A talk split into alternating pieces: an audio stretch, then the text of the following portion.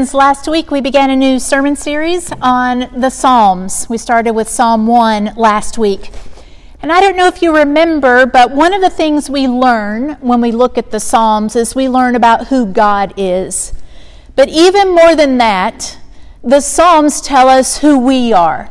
They are an expression of what humanity experiences.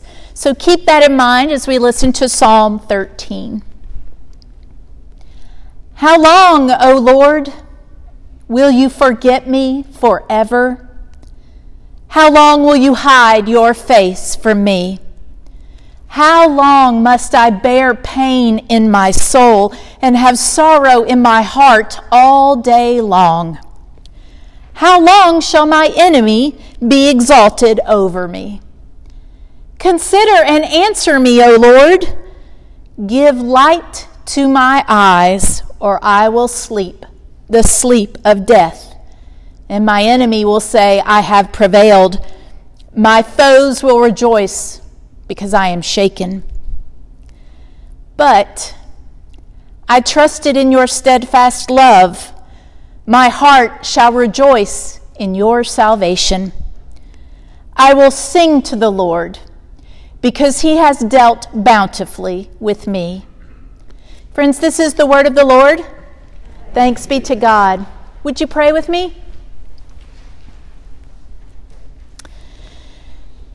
Gracious God, we pray for your Spirit to come to this time and to this place. Let us truly hear you speak into our lives.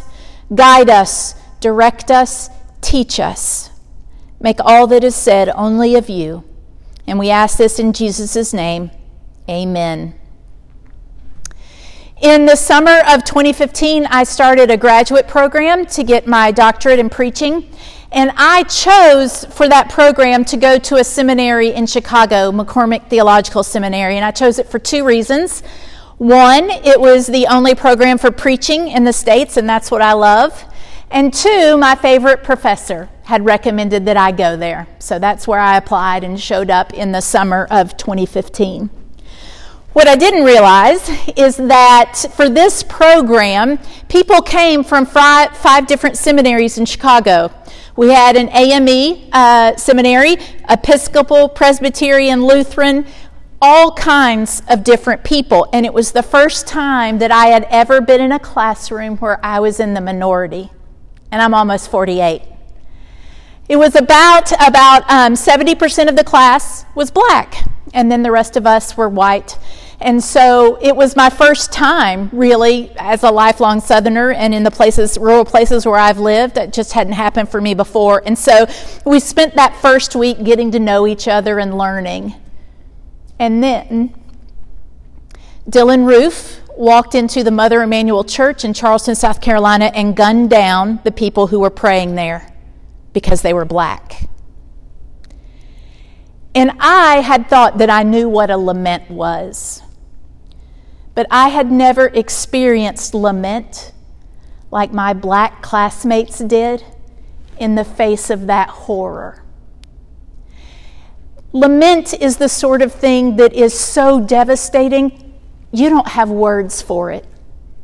And you just cry and you feel like this shouldn't be happening now, it shouldn't be happening in this time. Many of them had parents who were involved in the civil rights movement of the 50s and 60s, and yet, because of the color of their skin, here we are again. And there was, I don't know how to explain it, like this bone deep sadness over the state of our world. That's what this is, this lament in Psalm 13. It's not I'm not getting my way and I'm having a bad day. It's the pain that comes from racism. It's the pain that comes from a mother who has lost her child. It's the deep pain that comes when we have an illness that is terminal and it cannot be healed. It is that bone deep pain. It's lament. And for the Hebrew people to come to God like this with complaints was a very faithful thing to do. Ancient Israel believed it didn't matter what you said, what mattered is that you took it all to God. And so out of the psalmist's pain comes, How long, O Lord? And that's the lament. It's the lament my classmates felt. I think it's the same lament that um, John Lewis must have felt when he stood and spoke in the March on Washington. He was 23 years old, but at one point he says, We are tired. We are so tired. We're tired of fighting to just be treated equally. That's lament. And now, if you are like me, my life is relatively easy. And if I'm going to identify today with any part of Psalm 13, it's that last part the Lord has dealt bountifully with me. That's not to say there hasn't been pain, but I am a pretty privileged person. And so, what the psalmist, I think, would say to us in that place is God cares for those who are lamenting. And as followers of Jesus, Christ, we don't turn a deaf ear we go to the world's suffering and offer to be the hands and feet of Jesus Christ. God cares when we suffer. God encourages us to cry out to God. And then the psalmist says, But I believe in God's steadfast love that word that is in the Hebrew that is translated as steadfast love, it means that there's a covenant, that we believe God so loves us that God has promised to be with us in all ways, and that somehow this suffering will be brought about for good. That's what steadfast love is. And so the psalmist, at the end of this incredible lament, has this moment of hope that enables them to continue. And I guess what I'm here to say is that it is painful to hear lament, but we are called to listen. If someone were to ask me what I learned the most in my doctoral program, it didn't have anything to do with preaching. What I learned were all of those implicit biases that I had about people of color that I didn't even know about. All those things that I just assumed were true, but I hadn't had any sort of community and so I would come to find out that that wasn't at all true and it was embarrassing and I was ashamed. But I was changed for the better. And so my call to you is that that work of racial reconciliation it isn't done. You know it's not done. I know it's not done. And I'm not saying that because it's the issue of the day. We are not an issue driven church. What is happening in the news? Is its own thing, but we are a Jesus Christ driven church. And Jesus Christ always went to the hurting. Jesus told us to love our neighbor as ourselves. In Jesus, there is no longer Jew nor Greek, slave nor free, male nor female. We have to make time to be with the world's pain and to offer the hands and feet of Jesus Christ to help in that place. So, I don't know if any of you have seen the movie that came out long ago, Searching for Bobby Fischer. If you want to watch it, please invite my husband over. He could watch it every day. And Searching for Bobby Fischer is a story about a little boy. He's about eight and he's a chess prodigy.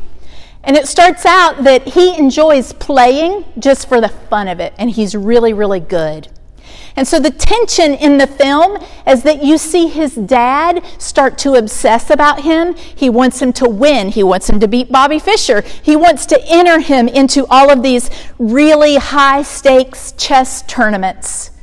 And the little boy struggles. And one of my favorite scenes is that the little boy has seen one round of the tournament and there was another little boy who lost and the parent just you know, embarrassed them in front of everyone, was so ashamed that they lost. And so the little boy is talking to his coach, and he says, I'm afraid. And his coach said, What are you afraid of? And he said, I'm afraid to lose. And his coach looks at him and says, I know. And then sends him into the tournament. Sometimes I feel afraid. Afraid to look at the world's pain.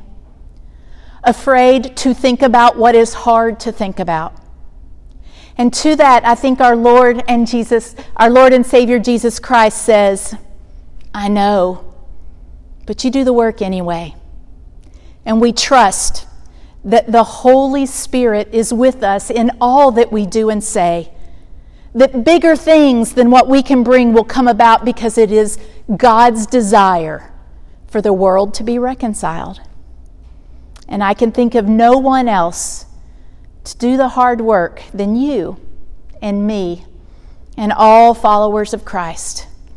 It's hard and it's painful. I understand that. And we do it anyway. Thanks be to God. Amen.